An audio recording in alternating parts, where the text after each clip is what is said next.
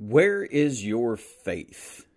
This is such an exciting place that we come to today in Luke chapter number 8.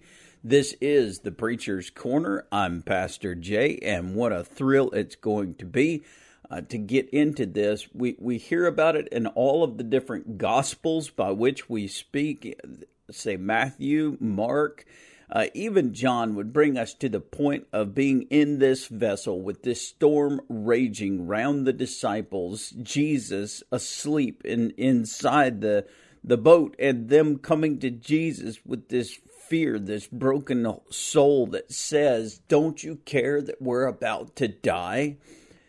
And Jesus would ask this simple truth that exists within all of us because we all face the reality of the peril of death.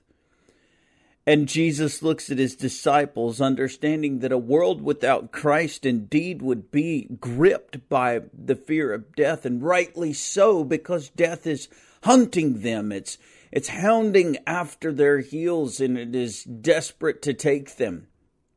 But to the child of God, who's been delivered from the power of death, who's been delivered from the from the hands of that pale horse rider, the, the, the very child of God who has promised eternal life and entered into the estate of eternal life at the point of their confession to Christ and their trust in his salvation. That Jesus would look to them and say, Where is your faith? Guys, that's a reality that we have to face today. And so it's a treasure to be able to come to this place in Luke chapter 8 as Jesus calms the storm. Father, we are grateful. We pray thy blessing upon us as we get into this study, that you will guide us through it, that you will encourage our hearts today, that you will strengthen our trust, and that you will build, Lord, upon the relationship that we have begun in that day that we had received Jesus, our Savior. Bless it, Lord. Bless it today to our souls in Jesus' name. Amen. Here it says, uh, coming up, Luke chapter number 8, verse 22 to 25. One day he got into a boat with his disciples, and he said to them, Let us go across to the other side of the lake. So they set out. And as they sailed, he fell asleep, referring to Jesus and a windstorm came down on the lake, and they were filling with water and were in danger. And they went and woke him, saying, Master, Master, we are perishing. And he awoke and rebuked the wind and the raging waves, and they ceased, and there was a calm. And he said to them, Where's your faith? And they were afraid, and they marveled, saying to one another, Who then is this? That he commands even winds and water that they obey him. Who is this? This is the very person you chose to follow. This is the person that you believe to be your Messiah. This is the person that you saw heal the deaf, heal the blind, heal the sick, heal the paralytics. This is he of uh, uh, uh, who changed water into wine. This this is the very embodiment of, of the Godhead as as referred to in Scripture through the Apostle Paul. This is your salvation, and you still don't get it. You still miss it. I love it. They marvel within themselves. Now, I'm not picking on them too hard. Don't get me wrong. I mean, I, I get it, right? I mean, it, it's just unfathomable that this Jesus, now when you tie these gospels together, uh, as they woke Jesus, of course, the winds and the waves were beating against the ship. The ship was filling up with water. They were bucketing it out as fast as they could bucket it, but it just wasn't fast enough. The, they, they reached the end of their wits, so to speak, in the last ditch effort, which, by the way, should have been the first effort the last ditch effort was go get Jesus and wake him up and see if there's something he couldn't do about it. Maybe he could blind the storm. maybe maybe he could cause it to go off course a little bit or leave him alone, what have you. They just they didn't know what to do. So they turned to Jesus and and unfortunately it was a last ditch effort instead of a first choice point of view. But that's the reality of us. We try everything within our human means to be able to fix our problems before we'll even bring them to Jesus. We do whatever we believe is possible within our own ability before we will we will take it to God. And even though we might start off by by going to the Lord in prayer and asking about a situation we see getting ready to happen or asking about things that are happening in our lives, when we get up from that moment of prayer, we still try to engage those issues that are in our lives with our own means and our own power instead of trusting in what we gave to the Lord for Him to handle. So it's not like I'm picking on these guys entirely too much because I'm just entirely equally guilty with them in a lot of the things that I tried to do through my own life and a lot of the things that our families all around us and and you guys watching this you you're been you've been here too so we can't really pick on them all that much except for Peter Okay, we, we could throw Peter under the waves a little bit because this is the same guy during a similar storm where Jesus was walking on the water. You remember that? Well, it wasn't a storm, but Jesus was walking on the water and, and they were all scared because they believed he was a spirit. And he said, if, if you're my Lord, bid me come out and I'll walk to you. And Jesus said, Come on, come on over. I mean, it's a great day. We're walking on the water. Who's done that before? And Peter jumps out the boat, goes walking over to him, but then loses sight of who he was, loses sight of what's going on, and he sinks. So, you know, but I can't fault him on that either, because how many times have you lost sight of Jesus? Uh huh. How many times have I lost sight of Jesus? Right. So we can't throw these guys entirely under the bus, but what a sharp rebuke that we get from Jesus today. You know, we go through a beautiful Sunday. The Word of God is powerful. The truth of God comes to our hearts. We we are contemplating the holy. And you know what? Yesterday, I had no idea. I honestly did not even know that yesterday was the stupid bowl. I mean, the Super Bowl. Sorry about that. For all of you Super Bowl worshippers, I apologize. I called it the stupid bowl. But believe it or not, it really was a stupid bowl. And, and and the end result of this is is that I had no idea the possibility of how many people would be sitting in church with their hearts totally not engaged by the word of God because they're thinking about this stupid game that happens once a year. And the greatest hindrance to the Christian faith tends to be sports in the United States. And if you look at the Communist Manifesto that was written out by Karl Marx and and and was ratified by all these guys like Stalin and and if you look at that one of the 10 principal planks is get the people involved in sports get the people to worship sports and get them away from God. And boy they've done it here. Get them away from God and, and thus we would be a society full of people claiming to be Christians with Jesus in verse number 25 saying, Where is your faith? Oh, that's a good question. The whole point, Jesus, he's he's dealt with all of these issues. He's on one side of of this lake of Gennesaret that they were at. I mean, you got to go all the way back to Luke chapter number 6, I believe, to find the lake that they were by hanging out there in Gennesaret. And, and then he's going across the lake. You've got a tempest, as it would be said in the King James Bible, which is a very strong and powerful wind storm that would come across this lake and make that lake. It, and it's, it's not all that big, maybe maybe ten miles across the whole of this lake but it's like being in an ocean when the winds drop the the hills around the lake and drop to the middle of the lake. It can cause the waves to come up as bad as ocean waves. And these guys are riding in, in boats that aren't much more than than than the little pan type boats you see over in, in, in China or the little flat pan boats that they use for fishing over there with with it's not much to them and here they are they're they're going across this this lake and all of a sudden it's it's like tossing and crooked twisting and everything else and And of course, Jesus, what in the world does Jesus do? Jesus falls asleep. what in the world is that? He, he's gone to sleep.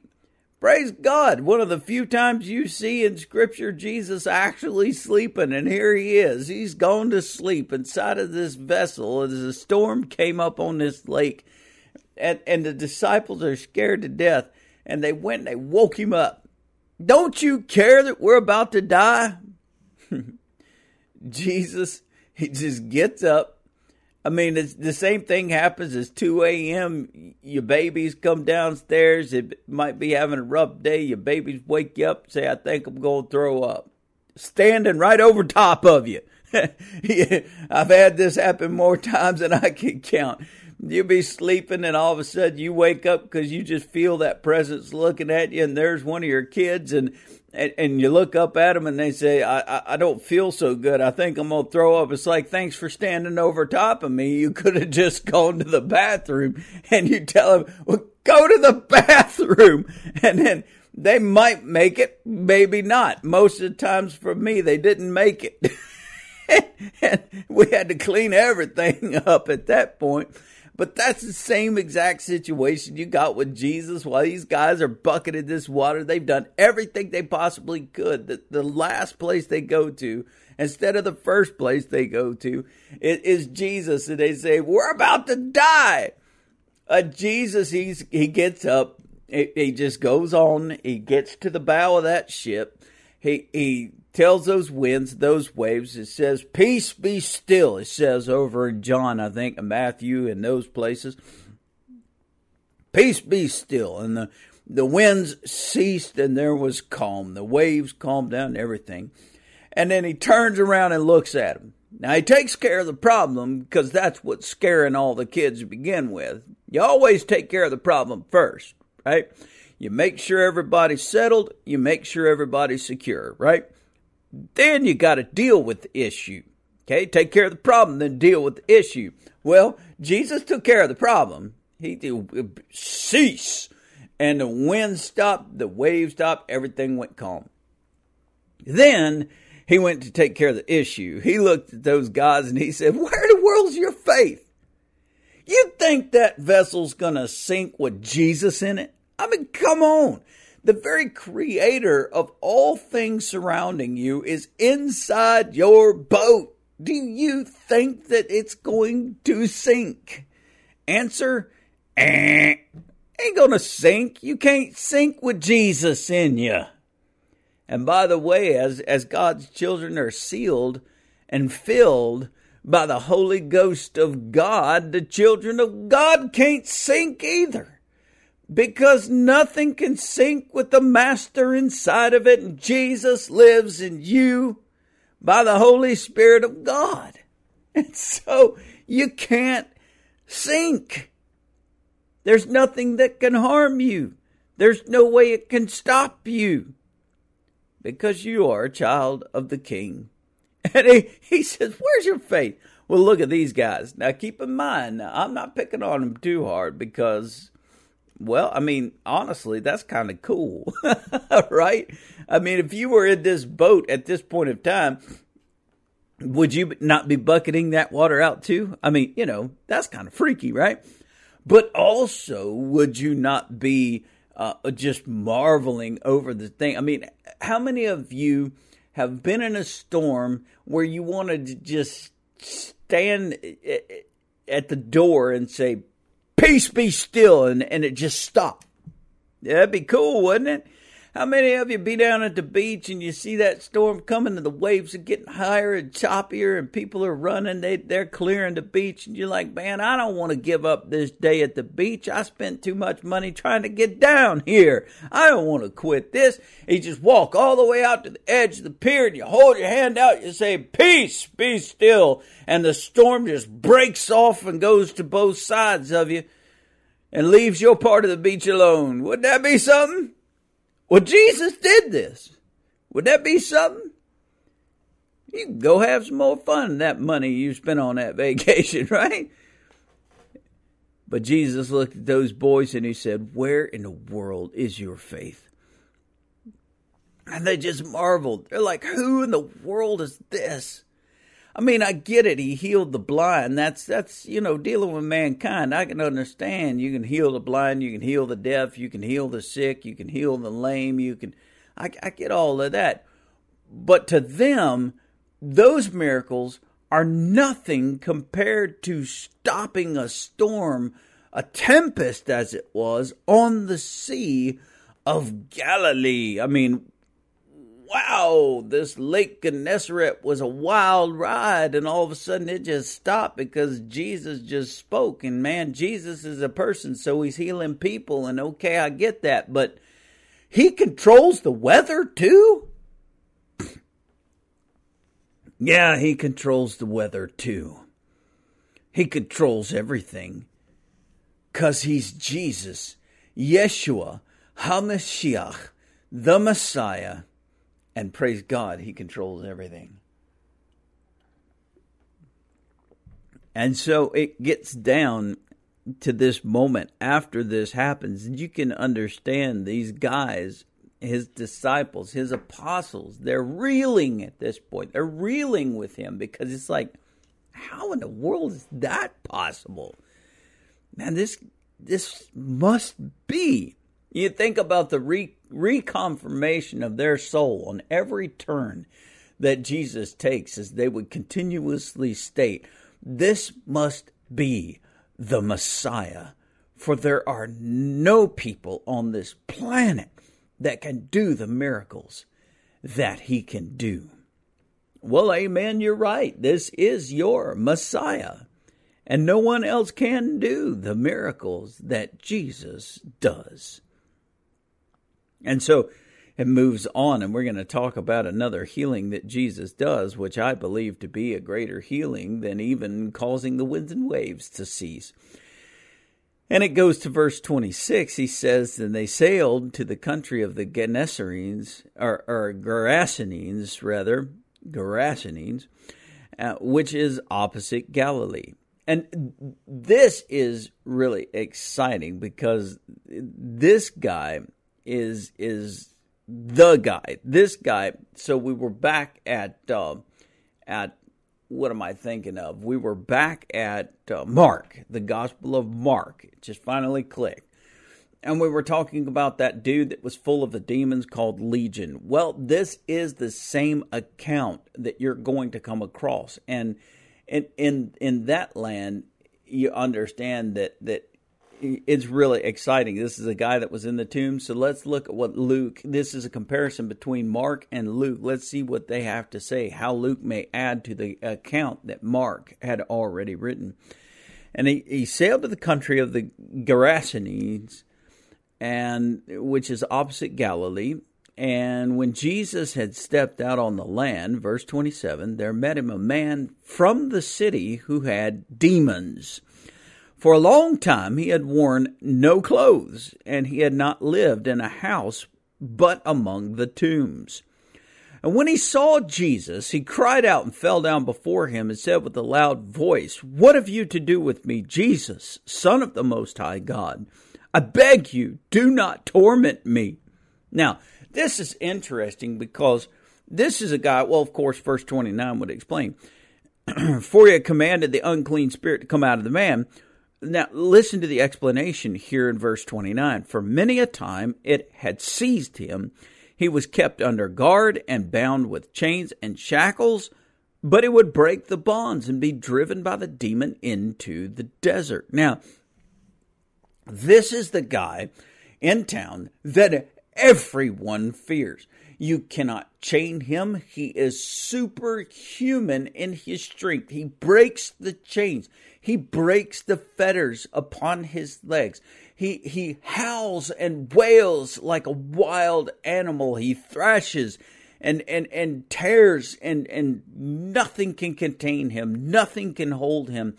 Often he is driven into the desert, and as a banshee, he is most feared because of, of how he may very easily snatch the life from those that are passersby unaware. This this this is what horror movies are based upon. This man, but in all of his power and all of his his supposed strength and all of his viciousness and his vileness as he comes into the presence of Jesus. He bows before him to his knees on the ground and screams with a shout that could only be heard with curdling fear in your heart. What have you to do with me, Jesus, Son of the Most High God? Remember, the devils know exactly who they're in the presence of. For before they fell from the estate of heaven, they were in his presence from their creation. And so they know exactly who Jesus is. And by the way, this is kind of an interesting little side note here. Even though Jesus is standing in the flesh before this man, in his flesh, he is recognized by his Spirit, certainly, as the Holy Spirit of God in the midst of an unholy thing but by his flesh seen and recognized the most high God. So, what he looks like in the flesh is exactly what he looks like from his heavenly estate. And even the devils recognize by the face, as well as by the heart, or the spirit, shall I say, the Son of the Most High God and they recognize his name. You are the salvation of God.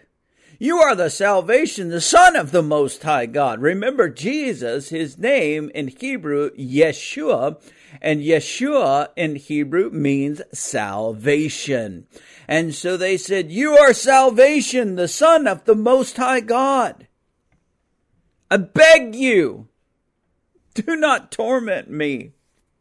This devil or uh, should I say, legion of devils that, that would be so adequate to torment an entire village during this period of time. It, it, this devil that, that was filled, of course, we hear this Gas, uh. Let me go back and look at the word that they used. Gerasenes.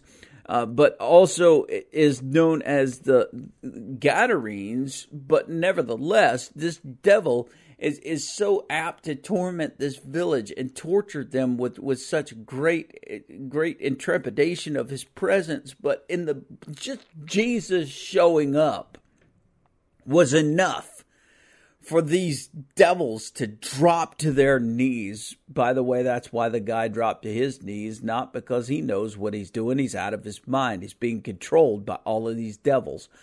But the devils drop him to their knees because they know where they belong in, in front of their creator. And, and he dropped to his knees and said, Don't torment me. Now, Jesus had already commanded these, this devil to come out. But understand that Jesus, looking upon the flesh, knows that he's filled with the devil, but doesn't know how many. And so as Jesus commanded him to come out, nothing happened. They they they fought back that command by by not knowing technically technicalities count here apparently by not knowing exactly who Jesus was talking to out of the midst of the thousands that were inside of this guy. So they just all begged him at one time not to torment them. In other words, put them in the pit of Sheol before the time. So Jesus, acknowledging that they did not come out of him after he had given the commandment for them to come out of him, which should have happened had it been one devil, it would have had no power to resist. But being several thousand, they all looked at themselves inside of this guy going, Was he talking to you? Is he talking to you? Is he talking to you? Is he talking to you? they don't know. So Jesus asked, What is your name? in verse 30. And he said, the, he said is dealing with the vessel of the man speaking to Jesus at this point with what's inside of him. And he said, Legion, for many demons had entered him. Yeah, about 2,500. Yeah. So you say, How in the world is it possible for a man, say like Pastor Jay's size, about five nine, five ten, how is it possible to be so full of demons as twenty five hundred inside of that frame? Uh, it's it happened. And Jesus also testified if you are delivered by a, a devil and and you have been cleansed and you have been you have been uh, cleared and, and certified a son of God but then to turn away from God and go back into the world that you came out of easily to be filled with seven more that are worse than the first um, yeah it's possible for a bunch to come into you so you got to consider that today 2500 were inside of this dude and they begged him not to command them to depart into the abyss. Now, side note 32. A large herd of pigs was feeding there on the hillside, and they begged him to let them enter these. So Jesus gave them permission. Now, we're on the hillside. There's a whole batch of pigs feeding on the hillside. They begged they begged him to go into those. Why does Jesus allow these devils to go inside of the pigs? Well, one, pigs are something that is considered by the law of God unclean. And and and, and pigs are something that, that is of no consequence to be for these devils to be in. And so it doesn't hinder the work of Jesus for them to be in these pigs and nothing nothing hinders anything. So uh, fine with me, go ahead get into pigs. So the issue comes that the demons came out of the man and they entered the pigs, and the herd rushed down a steep bank into the lake and drowned. Imagine that. And when the herdsmen saw what had happened, they fled and told it in the city and in the country. And the people went out to see what had happened. And they came to Jesus and found the man from whom the demons had gone sitting at the feet of Jesus, clothed and in his right mind. And the people rejoiced and the people were glad and they didn't have to fear the tombs or the catacombs anymore. And they didn't have to fear being attacked on the, the road in the desert. And the people saw this man delivered from all of his afflictions and all of his suffering. And hallelujah, he is saved. He is saved. No, they didn't do that. uh, they were afraid. You know, it's interesting that a man that would cause such a torture to a people in a village, being there, being healed, being being in his right mind, being now a, a returned productive citizen of this land, you would think that the people would have appreciated that, that the people would have rejoiced. Why were they afraid? Everything that they pre- presently were afraid of has been fixed, and now they're still afraid. What are they afraid of? Why would we be afraid that, that Jesus could save the most wretched among us and transform us? Why would we be, be afraid of that? Oh, I, I know why we would be afraid of that. We would be afraid because things had changed. We're more afraid of the change than we are of what was normal. This guy attacking us, this guy shredding his chains, breaking the bars of prison doors, uh, fleeing to the deserts, attacking people at will, this normalcy of fear that we enjoyed would then be turned into a new fear because everything had changed. The fact that we no longer have to fear causes us to be afraid. How does that work? O ye of little faith, Jesus would say. In 36, it says, And those who had seen it told them how the demon possessed man had been healed those who had seen it. So these guys that were sitting on the hillside watching all of this uh, transaction that were taking place, those herdsmen who who went and told them about Jesus to begin with, because all of their livestock ran into the lake.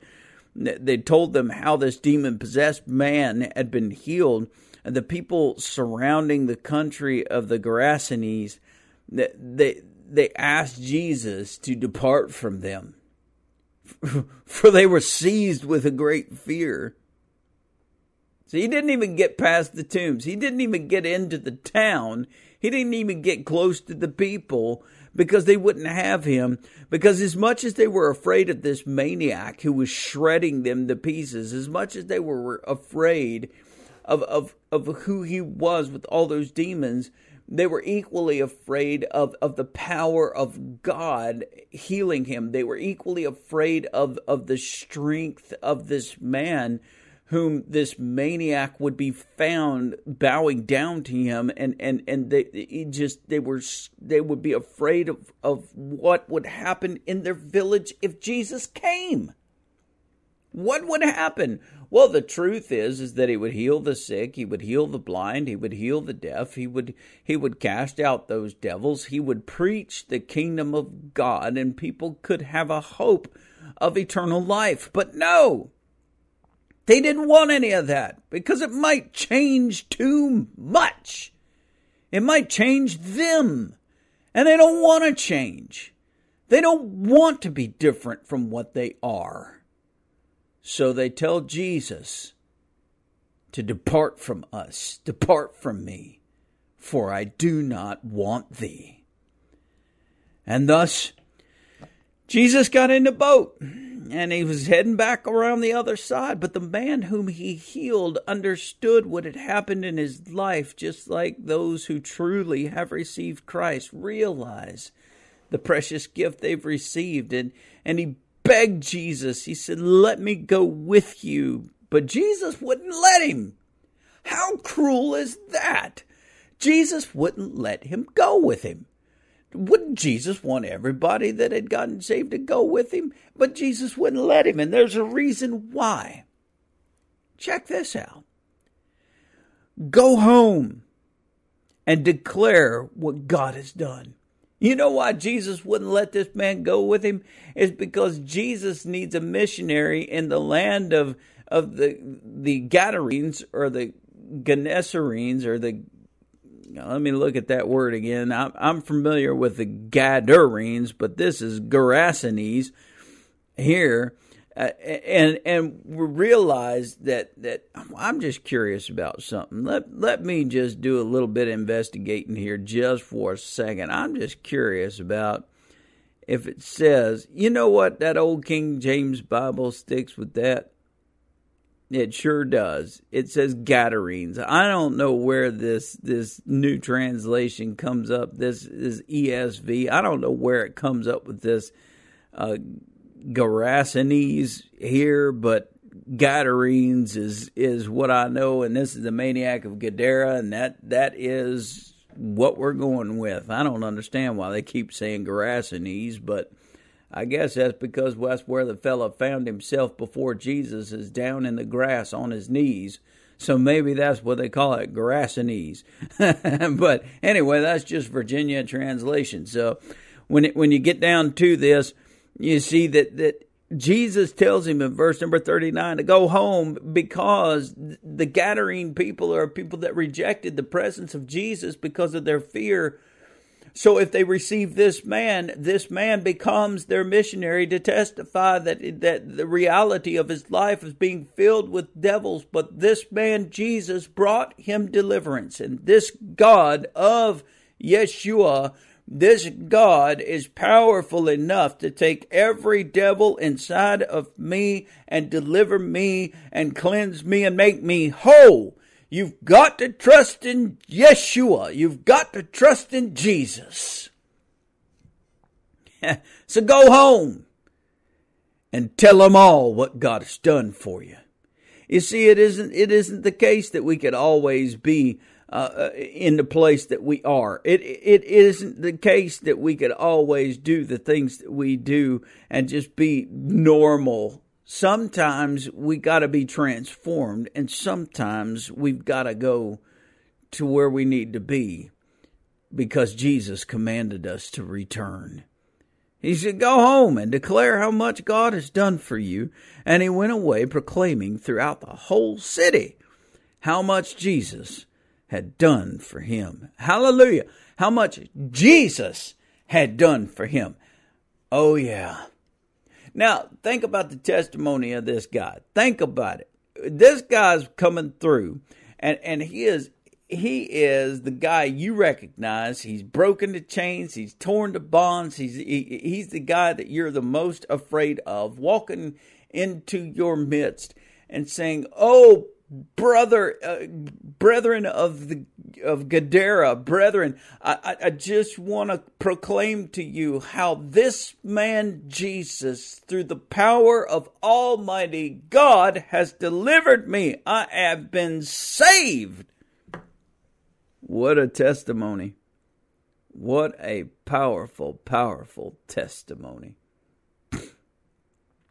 And so it gets it gets further down and and uh, really it gets exciting at this point. We're dealing with jesus healing jairus's daughter. Now I, i'm thinking i'm going to check this back but i believe we're paralleling just about perfectly. I think that we're paralleling um, mark chapter number i want to say five. We are paralleling the whole chapter of mark 5 uh, at this point as concerning the maniac of of the Gadarenes and as concerning Jairus and his daughter, plus the woman at the that was healed of her infirmities. So we are we are literally, if you want to look back at Mark chapter number five, that's exactly what we're paralleling right now, and it is thrilling to consider this now. Jairus here it is, and, and I love this first scenario. I'm kind of beating my gums together because I'm thinking that uh, I'm, I'm about to run out of time, but I'll just read over this and then we'll praise God together in prayer. Now, in verse number 40, when Jesus returned, the crowd welcomed him, for they were all waiting for him. now, interesting. The place where he does this great healing in the Gadarenes and the in the Gadarene people, they said, "Nah, get out of here. We can't handle this much change." Well, Jesus takes off from the Gadarenes. He goes back across where a multitude of people have been already healed, and a multitude of people have, have received their sight, their hearing, that you name it, it's been done. Well, Jesus, when he returned, there's a whole crowd of people waiting for him to come back. They were they were wanting him. And so when Jesus gets off this vessel, he's packed up by a whole crowd of people, and that's where we come into this this play with Jairus. So they're all waiting for him, and it says, verse 41, there came a man named Jairus, who was a ruler of the synagogue. And falling at Jesus' feet, he begged Jesus to come to his house, for he had an only daughter. Now we get a little more information here from Mark. He had an only daughter, about 12 years of age, and she was dying. As Jesus went, note the fact that Jesus, this guy's a ruler of the synagogue, so he doesn't really have any desire to be with Jesus. This guy's a ruler of the synagogue, so he's already received orders to deny Jesus because Jesus is one of these upstart, pretentious rabbis who is uh, changing the rules of the game. So nobody's really a fan of Jesus, but even the the most hatred for Jesus can be curbed at the point of such a detrimental need in the life of someone. So even though this guy may have disliked Jesus, may have not wanted to have anything to do with Jesus, due to the fact that his only daughter at 12 years of age was getting ready to die, yeah, about like those disciples bucketing that water out in the last ditch effort was to beg Jesus to help them. This is uh, Jairus' last ditch effort to beg Jesus to help him. By the way, this is the first resurrection that Jesus performs before Lazarus. And there was a woman who had uh, an issue, a discharge of blood for 12 years. And though she had spent all of her living all of her money, everything she had on physicians, she could not be healed by anyone. Hmm.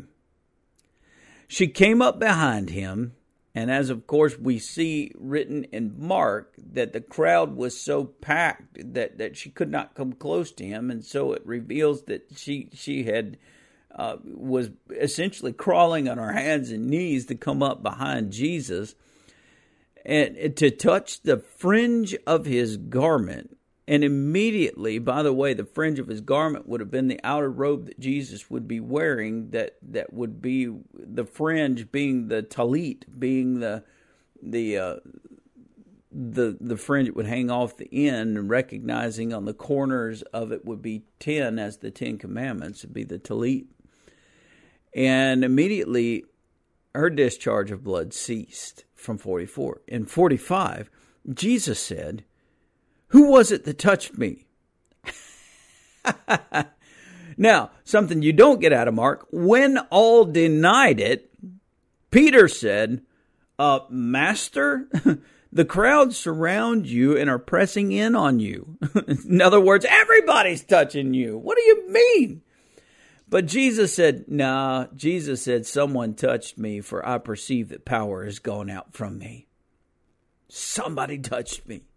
And they're like, Well, Master, everybody's touching you. What are you what are you talking about? Wasn't us. None of us touched you. Jesus said, No, no, somebody touched me. I know this. And when the woman saw that she was not hidden, couldn't hide anymore. You can't hide from what you've done. You can't hide before God. She came trembling and falling down before him, oh, the confession of salvation, falling down before him, declared in his presence. Now, not only in the presence of Jesus, but in the presence of all the people, why she had touched him. Oh, the declaration of repentance unto salvation is beautiful. And how she had immediately had been immediately healed. And Jesus said to her, Daughter, oh, I love that. Daughter, your faith has made you well. Go in peace. Oh, praise God. Go in peace. The declaration of repentance unto salvation has made you well, has healed your soul, has delivered your spirit from death to life, has delivered you from eternal peril and punishment to everlasting rest. Hallelujah! Your deliverance is complete, for you have touched the Son of God and been made whole. Oh, Guys, repentance unto salvation is so beautiful. Why are we so afraid to repent? Why do we consider this to be something so dreadful, something so painful, something so horrible and scary when it's the most beautiful thing that could ever happen to us is to receive everlasting life by the truth of a repentant confession calling out to the very one who wants to forgive us. Oh, just turn to Jesus. Just turn to Jesus, and He will save you. He promised He will save you.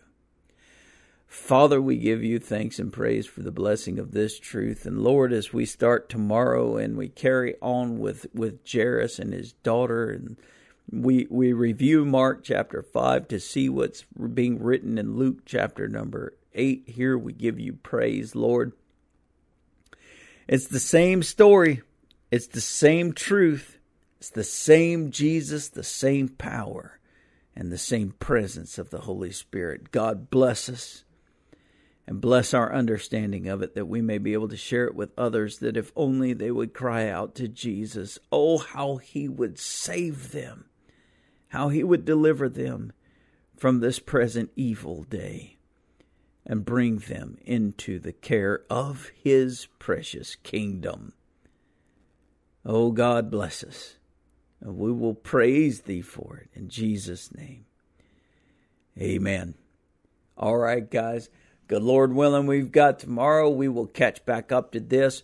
We will be in, in Luke chapter 8. We will start off in, in chapter number, well, chapter 8 in verse number 48, dealing with the ending of, of Jairus and the, the deliverance that takes place.